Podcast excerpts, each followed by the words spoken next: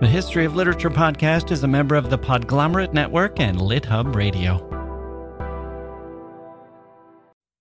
Hello, he was a key figure in the life and loves, and then the trials and travails of Oscar Wilde.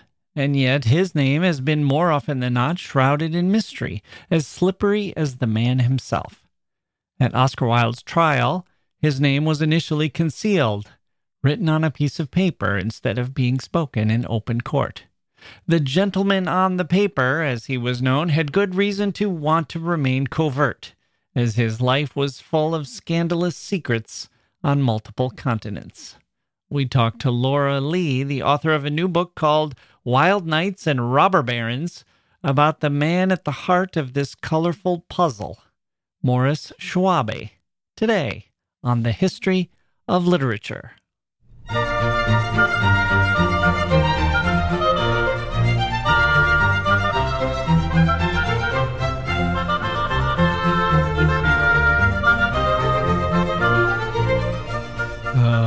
Okay, here we go. Welcome to the podcast. All male sex parties attended by aristocrats, luxury ships with well dressed and elegant men, cheating at cards, engaging in a little blackmail and espionage. And no, I'm not talking about what we have planned for episode 500.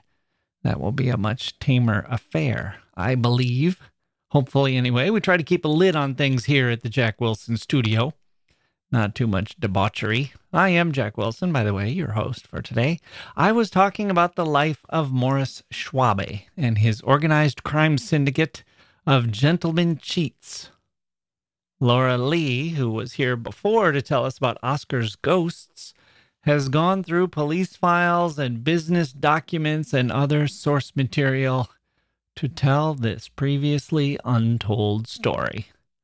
It's a good story. Let's get right to it. Laura Lee, after this.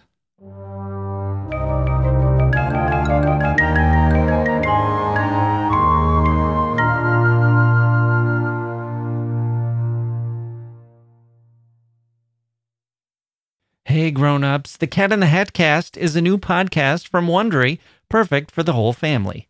Join the Cat in the Hat and your favorite Dr. Seuss characters as they get whisked away on a new adventure every week. Fish dreams of creating his very own polite and quiet podcast. That is, until he gets a surprise visit to his Fishbowl podcast studio from the Cat in the Hat himself. And it becomes very clear that the cat has other plans for the podcast, and those plans are the opposite of quiet. The cat may be disruptive, but it turns out he's also a great help to get fish out of all kinds of predicaments. Bursting with music, silliness, and rhymes, the Cat in the Hat cast encourages us all to find fun that is funny in every episode. Sing along to new favorite songs, try your luck at Titanic tongue twisters, have some fun with wondrous wordplay, and most importantly, Bring your family along for all of the adventures in the Cat in the Hat cast. Follow the Cat in the Hat cast on the Wondery app or wherever you get your podcasts. You can listen to the Cat in the Hat cast ad free right now by joining Wondery Plus in the Wondery app or Wondery Kids Plus in Apple Podcasts. Okay, joining me now is author Laura Lee, author of more than 20 books, who was here once before to discuss her book, Oscar's Ghost, which told the story of the trials of Oscar Wilde. She returns today for a discussion of her new book, Wilde Nights and Robber Barons, the story of Maurice Schwabe, which picks up the story with a mysterious figure who appeared briefly in connection with Oscar Wilde's trial and who had a wild, that's W I L D, life of his own. Laura Lee, welcome back to the History of Literature. Well, thanks for having me back. So, I think we've done eight or nine episodes on Oscar Wilde. I've read some big biographies of him. He's certainly one of the most popular and widely discussed figures in the history of literature. And yet, I had never heard the name Maurice Schwabe. Now, in my defense, and as you note, Schwabe's name was concealed during Oscar Wilde's trial. So why don't we start there? Tell us about the gentleman on the paper and how that fit in with Oscar Wilde's trial. Yeah, there were actually, um, you know, people who know about Oscar Wilde and his trials know about Oscar Wilde and Alfred Taylor, um, who was tried alongside him for uh, making introductions to young men. And there was actually a second person who played the same role in their circle. He would, you know, meet young men who were willing to do certain things for money and bring them to parties with his gentleman friends. And he happened to leave the country and go to Australia just a short time before the trial. So he escaped being drawn into the trials. And because he was absent in the first trials, they decided to just put his name on a piece of paper. So they would pass these papers and say, Do you know this gentleman? And so he was sort of forgotten by history. Some very complete biographies mentioned him a little bit here and there. But because he wasn't there for the trials and because he was concealed in the trials, he was sort of forgotten. Mm. And when did his actual name come to light? Did that happen during his lifetime? His name in connection with the trials actually came to light in Oscar Wilde's third trial. So mm. Oscar Wilde mm-hmm. was famously three times tried. He had his libel trial, his criminal trial, and then a retrial. And in the retrial, it was Maurice Schwabe's uncle, Frank Lockwood, who was the Solicitor General, who was in charge of the prosecution. And he was afraid that if he concealed his nephew's name, it would appear that they were trying to hide things. And mm. so his name came out in the trial. But by then, people weren't paying as much attention. Right. Okay. Well, I want to ask a question about Frank Lockwood later, but let's start with uh, Maurice Schwabe and fill him in. Who was he and how did he come to know Oscar Wilde? He came from a very wealthy family. They were calico merchants in Manchester, uh, had a huge factory. And so they kind of performed the roles that the landed gentry would perform in a, in a certain area. They were these lauded figures whose weddings were community events. And so he was very well off and not very serious though. And he met Oscar Wilde probably through Robert Ross, Robbie Ross, his, mm. who was later his literary executor. Schwabe had gone to school with Fred Benson, and he knew Robert Ross in college at Cambridge. And so that's the first that we sort of see those figures, you know, being together. So that's probably how he came into the circle. Hmm. And did he have a connection with Bosie? He did. He probably met Bosie through Robbie Ross, and he was definitely connected to Bosie. Um, the way that Schwabe started to become better known is that some love letters that Bosie had written to him showed up in an archive in 2011 in Australia. So they were not just friends; they were they were lovers. Hmm. At the same time as Bosie's relationship with Oscar Wilde. Uh, yes. Oh. Um, and so he know, was kind of a rival in that sense. I think that they they may have been, although that social circle wasn't very monogamous. Mm. So you know, Oscar would often entertain Bosie with young men that Bosie also has a physical relationship with. And Oscar went off to Paris with Schwabe and one of Schwabe's partners, and they may have had a physical relationship also. So it was not quite as neat and monogamous as we might project on it. Hmm. And so when Schwabe went to Australia, was that to uh, absent himself during this trial, or was that just a coincidence? I think that he probably was traveling to escape blackmail. Oh, um, okay. He, he sort of very quickly disappeared to the continent. His family sent him there. And, and uh, along with the letters from Lord Alfred Douglas that they found in Australia are some letters from Schwabe's mother, sort of alluding to some bad behavior. So family very quickly decided that he needed to take some time abroad. Mm. So Frank Lockwood, who we mentioned, was the Solicitor General, and it sounds like he was kind of trying to pull the sting a little bit by releasing Schwabe's name and didn't want to be viewed as giving favoritism to his nephew. But did he, in fact, protect his nephew? It, it seems striking that Schwabe himself escaped prosecution during these trials. I think the opposite was actually true. Mm. Um, the, the Lockwoods and the Schwabes were actually very close. They would go on vacations together. Lockwood supported George Schwabe, um, Maurice's father, for his bid for MP, and the girls would play together. But when it came time for the trials, I think that Lockwood really felt that it was very important that they not be seen as showing any favoritism for families or people with titles and, and that sort of thing. And so, had Schwabe not been his nephew, it's possible that he wouldn't have felt as um, determined to actually have his name shown because they did try to be fair to people who weren't in the country to defend themselves. And I think that that perception really drove his decision to, you know, make his name public. Hmm. And I think there's some evidence that it might have caused a rift in the family.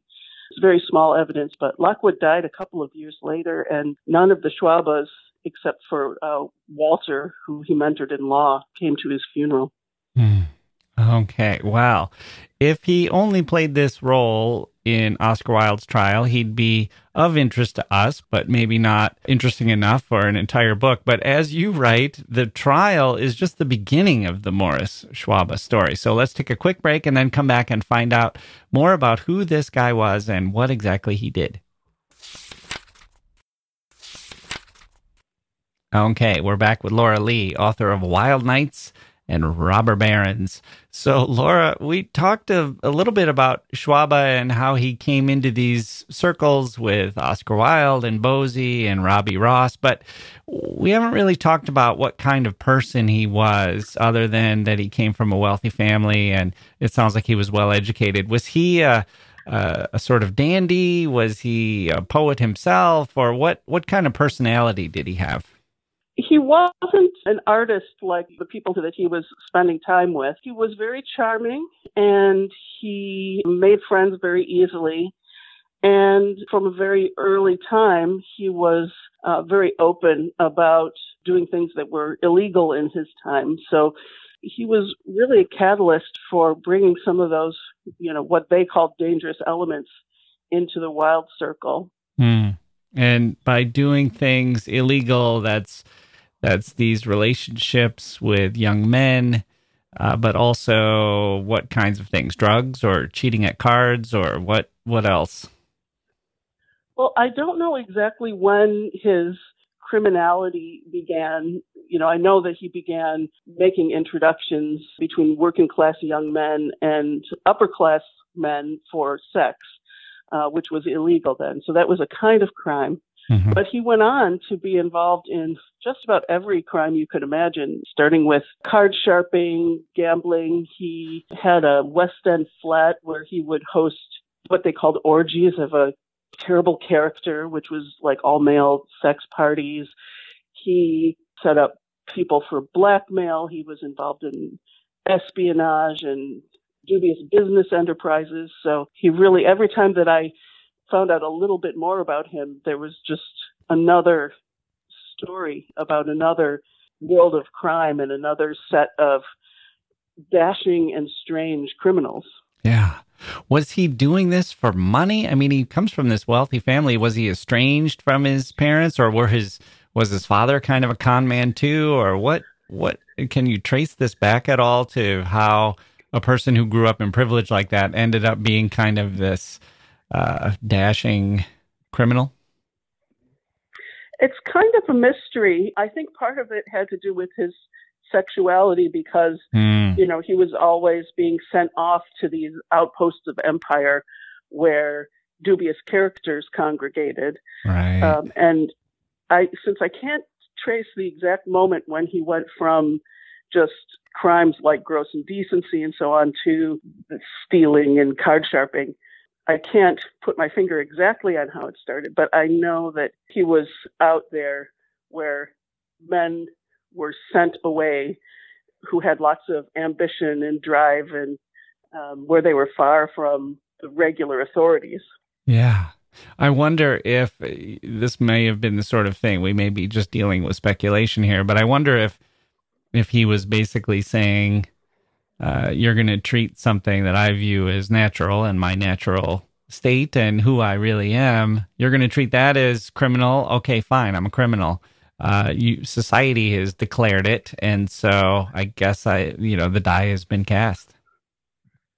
You know, what's interesting is he, Schwabe stayed in touch with Oscar Wilde and Oscar Wilde's friends after the trial. And one of the stories that Oscar Wilde told during his later years was um, he would recommend to writers that they write something about someone who was condemned on a very small petty crime who felt ashamed of it and who then decided he was going to be, you know, the greatest criminal and do something absolutely dangerous and murderous. And mm-hmm. um, I always wondered if that connected in any way to Schwabe and, and his life.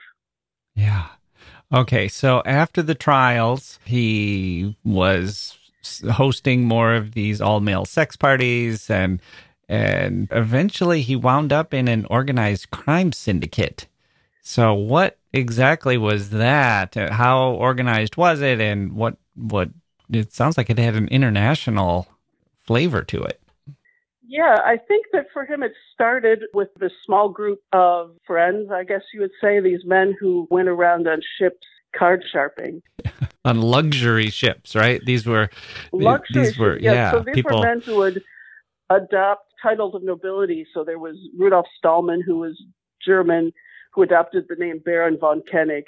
Yeah. And there was um, a Hungarian named Bella Klim who adopted the name Count Adelbert de la Ramée. And so they would go on these ships and they would be welcomed as, you know, treated with deference because they were nobles. And they would rub elbows with other aristocrats and they would find out all they could about them and, you know, play at the at the tables and win every last cent that they thought the person was good for. Yeah. And this we're talking now about the I guess the teens and 20s and 30s. Yeah, so the, beginning in the, the end of the 19th century and into the early 20th century.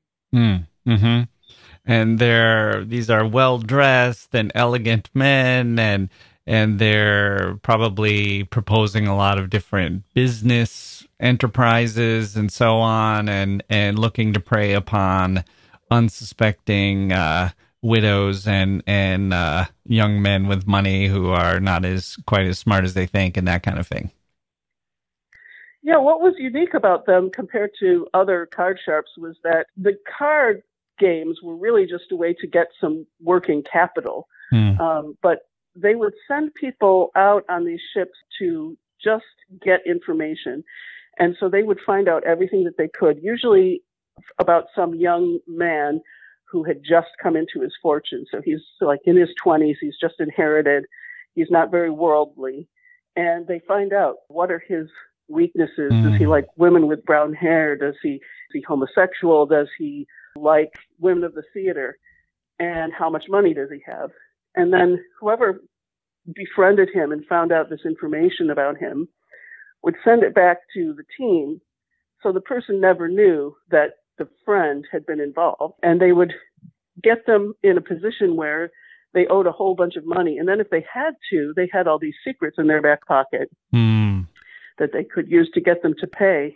And they started to branch out from there into just straight up blackmail, getting secrets that they could use for espionage and targeting Germans because there was a there was a military aspect that they could exploit. And there were some members who specialized in seducing young women who were coming into their fortune and getting their money from them. Yeah. So they were you know, they were bad guys. Yeah, right. Now we today kind of have organized crime. Our paradigm is the mafia with a very strong hierarchy and a, a godfather at the top and so on. But how was this one organized? It sounds like they were more coordinated than I would have expected. But did they have a a leader who was giving orders, or were they a loose group of people who could kind of freelance but but help one another out, or were you able to tell what kind of structure this syndicate had? I think that it was fairly organized. I wasn't sure who the leader was. There were some German sources that suggested that the Schwabes, um, Maurice and his brother, were at the center of it. Mm. Um, but I don't know how accurate those are. But just from things that came out in trials of some of the members, there were people who were acted essentially as the treasurers of the organization. Mm-hmm. They they uncovered all of these documents that were essentially expense reports for travel. so it wasn't just a you know ad hoc kind of thing. They were they were quite organized. Yeah. Now they you mentioned that there's they also did some spying. Was that the kind of spying we think of as James Bond and spying for governments and finding secrets like that or was this more like spying on wealthy people for blackmail purposes? Well, they did both. Mm. So Maurice's brother Edgar was a commercial agent in in Vladivostok, Russia, in the lead up to the Russo-Japanese War. And he definitely sold Russian military secrets to the Japanese in the lead up to that war. I don't know whether he was doing that as a free agent or whether he was doing that on behalf of the British government. One of Maurice Schwabe's closest partners in crime was Baron von Koenig, and he was uh, a spy for the French Deuxième Bureau. So Maurice was almost definitely involved in espionage. I never could figure out whether he was involved in espionage on behalf of the government, if it was official or semi-official, or Mm. just him taking advantage of secrets that he learned. Right. Knowing that the secrets would be valuable for some reason, whether it's to to sell them or to use them as leverage or to provide them to a government at some point. Yeah, and I went back and forth on the Schwabes as to whether or not they were in the employ of the British government or another government, or if they were just taking advantage of whatever came their way. Mm-hmm. Right. And when we say blackmail, I mean today, I suppose this would be computer hackers would probably be looking at people's uh, searches and and trying to capture their email or their private texts or that kind of thing. But this was probably a lot of letters, sort of old school blackmail of I've got this letter that you wrote. Unless you pay me off, I'm I'm going to expose it to the newspapers and that kind of thing. Is that the sort of uh, blackmail we're talking about? Yeah, letters and witnesses. So Mm. Um, one of the big clearinghouses for secrets was Schwabe's flat, where he would entertain gentlemen. And it wasn't just the, the famous all male orgies there. You could meet women if you so chose. And so he would set up situations where maybe someone would be a guest in his house and he knew that they would behave badly and he'd set up to have another guest there and witness it. And then they could say, hey, this guy saw what happened and get in touch with our solicitor because they had a solicitor who worked with them regularly. And he would contact and say, I can fix your problem for you. Yeah. Now, this, your book describes several of their schemes. It must have been fun for you to sort of uncover a lot of these. They're so, uh, they're almost like something out of a movie. Is there one that you can share with us that would kind of capture the, the flavor of how daring they were and, and just what kind of caper they were trying to pull off and, and did pull off? Well, they came to the United States once and they went, well, they came more than once, but one occasion was when they took a train journey to Mexico. There was a man who was trying to get investors in this railway and they got themselves invited on this trip as wealthy investors in the railway. And they went through what was dry country in the United States. They hadn't anticipated that. Um, and so they, they had to kind of find a way to find people to behave badly in the middle of dry country on this trip. But they were just trying to get enough money so that they could pull off something really big in Mexico. They got to Mexico, they discovered that Baccarat is, was the big game there Mm. and that they weren't really experts at rigging that. But um, they brought an expert in. And in the meantime, as, as investors, they were meeting with the president of Mexico, which may have been, you know, the main, actual main focus of their, of their trip. Right. Yeah, so they so they you know they managed to swindle a large sum of money uh, out of a gentleman there, and at the same time they had some sort of dealing that involved the president of Mexico. Yeah. Did they have any muscle in this in this uh, syndicate? I mean, were they prepared to? Did they carry weapons, or Uh, it seems like a lot of these, you know, I'm thinking when you watch this in a Western, it's the guy who ends up being chased out of town or something. But if you have an organized crime syndicate, they probably account for that in some way, even if they don't have goons and, and soldiers, so to speak. But uh, what what did they do when things started to get rough? There was a case of a member of their organization who was found in a box in the hotel room. Mm. Um, he had he probably didn't die of natural causes since he was inside the suitcase and had uh, poison shoved up his nose. Um, yeah. And uh, they, it, it, was a very strange case because it, at first they thought that it had something to do with Russians and politics, and then the newspaper started to report that it was a member of um, Schwabe's organization, and then they stopped talking about it. Mm. But the wife of Bella Klim, Count Adalbert de la Reynie, she was interviewed a short time after the murders. And this person who interviewed her didn't know about the murders. And he thought that she was insane because she kept just being so jumpy. And she said that she wasn't sleeping and she was having nightmares about this man Goebel and about seeing his dead face and about police coming to get her. So uh, mm. Klim probably was behind that murder in some way. Yeah. Okay. Would it spoil things for the listeners if you tell us how things ended for Schwabe? Feel free to punt on that if you'd rather keep that as in suspense for readers of your book. It's probably not a spoiler to say he died in the war um, in 1915. Mm. His sister was married to a man who was part of the Booth steamship line. Uh, he worked for them and they were coming across from moving back from the United States to England on the Lusitania when it got fired on and sank. And so his sister, her husband, and all six of their children were killed mm. in the sinking of the Lusitania. I never could find any letters or anything to say how that made him feel or what inspired him. But it was just after that that he became a soldier um, he was made an intelligence officer, which seems like a good job for him. Maybe that might also have been putting the the fox in charge of the hen house. It could be. It could. but he was in, he was in charge of interviewing German prisoners when they were captured, and uh, one of them shot him. And oh, uh, wow! So he was buried under the name he had assumed the name Morris Shaw. So he was buried as Lieutenant Shaw in mm. France. Wow. Okay. So I'm interested in in how you were able to put this together for a book. It's the first book about Maurice Schwabe, isn't it? It is. Yeah. There wasn't much about him at all. You know, I started out just going through Oscar Wilde books and the indexes and seeing what there was about him.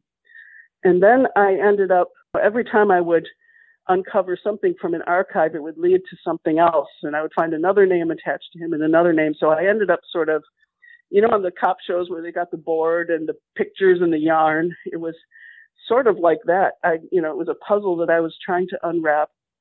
And they operated on every country. So I had a lot of documents in different languages and databases from different countries. And, you know, I was chasing them down like a detective. Yeah. You know, we have had so many movies about Oscar Wilde. I would recommend to any aspiring Hollywood screenwriters that maybe Maurice Schwabe would be a good uh, make a good two hour movie. It was definitely it seemed like fiction, but it was all true, and it was just this amazing hidden story of this gang of criminals. Yeah. Were you able to? It sounds like there were at least a, a few trials. Did you, and how easy was it to access the letters or any other documents? What were you able to find for your source material? There, there was a period around 1910, between 1910 and 1913, where a lot of the members were brought to trial. So there were, they were tried in Germany mostly. There was a book in German that covered the trials and I used newspaper databases. A big source was when I discovered Hungarian databases. Of course, mm. they were very hard to translate, but that was where, because a lot of these guys were Hungarian, um, mm. a detective who was following them had written a lot of stuff about them. And then there were police files. So I was able to see files from French and German detectives who were watching these guys, and a lot of just trying to figure out the social context because when you're dealing with someone who may or may not be spying for a particular government, there's just so much history that you had to assimilate to figure out what they might be doing. You know? Yeah. Do you think there are secrets somewhere in the in the British archives of uh, intelligence operations that might shed additional light on this if you could access it? I think there are definitely files. One of Schwabe's uh, partners was Gerald Hamilton, who went on to be memorialized as Mr. Norris in Christopher Isherwood's mm. Mr. Norris Changes Trains, mm-hmm. a sort of wicked figure.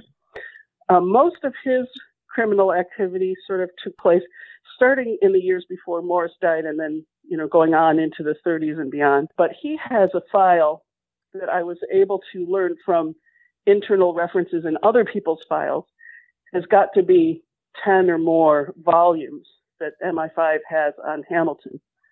And I'm sure there'd be stuff on Schwabe in there. Mm, um, yeah. And from internal references, I also know that the regular solicitor was part of that, so he has a file. So uh, those haven't been released yet, uh, but I think they'd be very revealing someday when they are. Yeah. Okay, so let's let me pivot back to Oscar Wilde here. Was there any evidence you found that that Schwabe ever tried to enlist Wilde in his criminality? One thing that I did consider was whether Schwabe had targeted Wilde, mm. And actually, more accurately, whether he had targeted Lord Alfred Douglas, mm. because mm-hmm. um, being an aristocrat, Douglas would actually have been a much more important blackmail target than a poet, even if he was famous. And I was never clear on that. Lord Alfred Douglas certainly didn't think that he had been duped by Schwabe, and he went on to remain friends with him for his entire life. Yeah. So pro- probably he didn't. Um, probably he didn't target them. On the other hand, he did bring these young men into their lives who were, you know, involved in blackmail and so on. And there is some suggestion that he might have wanted to help some of his friends from that environment to have some rich target to ply their trade. Yeah. Well, maybe I'm I'm letting my uh, Hollywood screenwriter side run away with my imagination here, but I'm just thinking if if someone needs a better hook than just Maurice Schwabe alone, I could imagine uh, uh, Oscar Wilde on his trip to America being there to try to uh, do some intelligence work himself, or to be uh, maybe in a kind of dalliance with this organized crime syndicate. It would be a very uh, interesting role for Oscar Wilde to be playing. Well, there are a lot of people in Wilde's larger circle who were either known or suspected of working for different governments in that period. So, mm. you know, yeah, always possible. Yeah, and of course, then we can say that the trials of Oscar Wilde had a motive where they suddenly needed to get him out of the way, or uh, that it was a, a shadowy conspiracy at the heart of everything. Well, there was a lot of talk about that back, you know, in the day. The friends of Oscar Wilde would point to the fact that Schwabe was the nephew of the Solicitor General and mm. insinuate that there was something political that had happened and that they had set him up. But really, when you think about it, if you were going to set Oscar Wilde up, there are a lot easier ways to go about it than waiting for him to sue Queensberry for libel and have it backfire on him. right. Right. Oh, that's uh, three dimensional chess we're talking there. Uh, okay. So I'm kind of wondering whether, well, first of all, I, I want to know if Oscar Wilde seems like he was surrounded by people who were helpers and people who were not so helpful. And I'm wondering if, if Schwabe is in either of those categories in your mind. Did he mistreat him in some way? Can we blame him for anything, or is were these all choices Oscar made and and Schwabe didn't really have responsibility for it? I think that Schwabe was really instrumental in introducing that element that Wilde found so intriguing and dangerous into his life. But I don't think that anyone dragged him kicking and screaming in that direction. Hmm. You know, I think Mhm. that he he was open to that kind of experience, and I think it, he found it really inspiring, actually, to have a different sort of semi-criminal aspect to his life. And if it Yeah. hadn't been Schwabe, I don't know if it would have been someone else. And Schwabe didn't double cross him or cheat him out of money or anything like that, as far as we know. Not not to my knowledge. Uh, you know, like I said, I did entertain the notion that Schwabe in, ingratiated himself with that circle for blackmail purposes, but I don't see any hard evidence that that was his that was his goal. But again, I I never could quite figure out when he started doing that kind of thing. So it's possible. Do you think Schwabe gives us any insight now that we know more about Schwabe, thanks to your book and, and because of your research? Do you feel like you have any insight into Oscar that you didn't have before? Does he seem even more naive or more devoted to his art at the expense of reality or anything like that?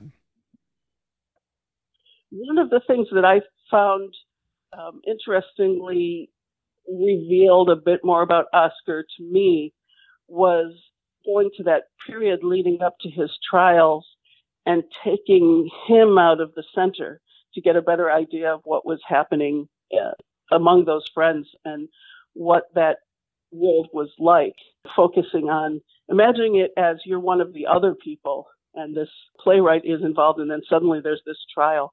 And it painted the people who testified about, about him in a different light. And it made it all a bit more messy and a bit more like something that was living and could have gone different directions. Um, Mm. and so I found that aspect interesting. And in a way, it made me feel like I knew a bit more about Wilde's world by taking him out of the center for a moment. Yeah. So everyone had more mixed motives, more secrets, more more pressures on them, more more of an agenda. So the trial was full of a lot of, uh, like you said, it could could have gone in a lot of different ways if people had conducted themselves differently.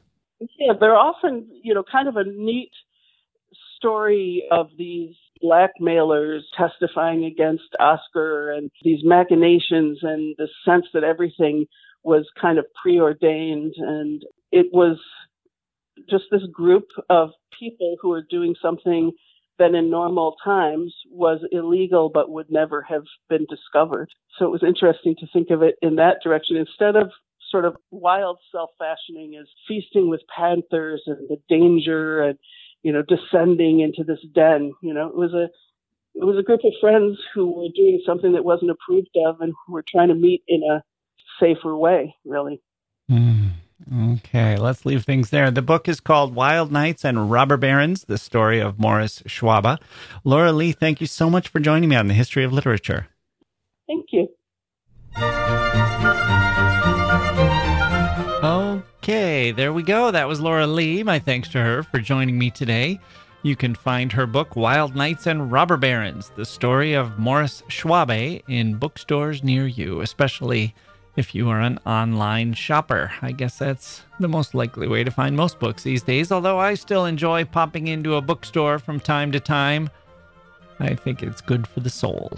Speaking of which, it's good for my soul to have you here with me, and I hope you join us next time for episode 500 as well. It's not a big party we're planning. I'm throwing it for I'm throwing the party for myself, which is like oh, if you had a big event, let's say a, a wedding, and let's say it was up to you to plan it and pay for it, and let's say you were not part of a couple but just there by yourself and you were you weren't having any guests who were coming in person, but you were going to record the thing, this this solitary wedding of yours, and then you were going to share it with people you couldn't see and mostly had never met, sharing the audio of it. Let's say that was your party, your wedding.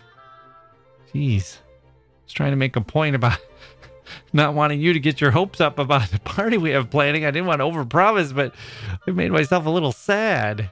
Is that really what this podcast is? Is that what I'm doing?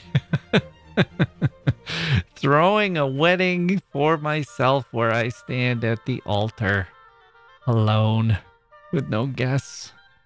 Maybe just a, a sad trombone player playing some music and a pathetic cake under the lights sagging from neglect. That's podcasting. Well, hopefully not. Hopefully if I hopefully if I get things rolling and make a big song and dance number and do my little patter, people will enjoy it and I'll take some reflected enjoyment back from them and the universe will be less cold and empty and more like a warm, friendly hug. We will see. Speaking of seeing, I'm Jacke Wilson. Thank you for listening, and we'll see you next time.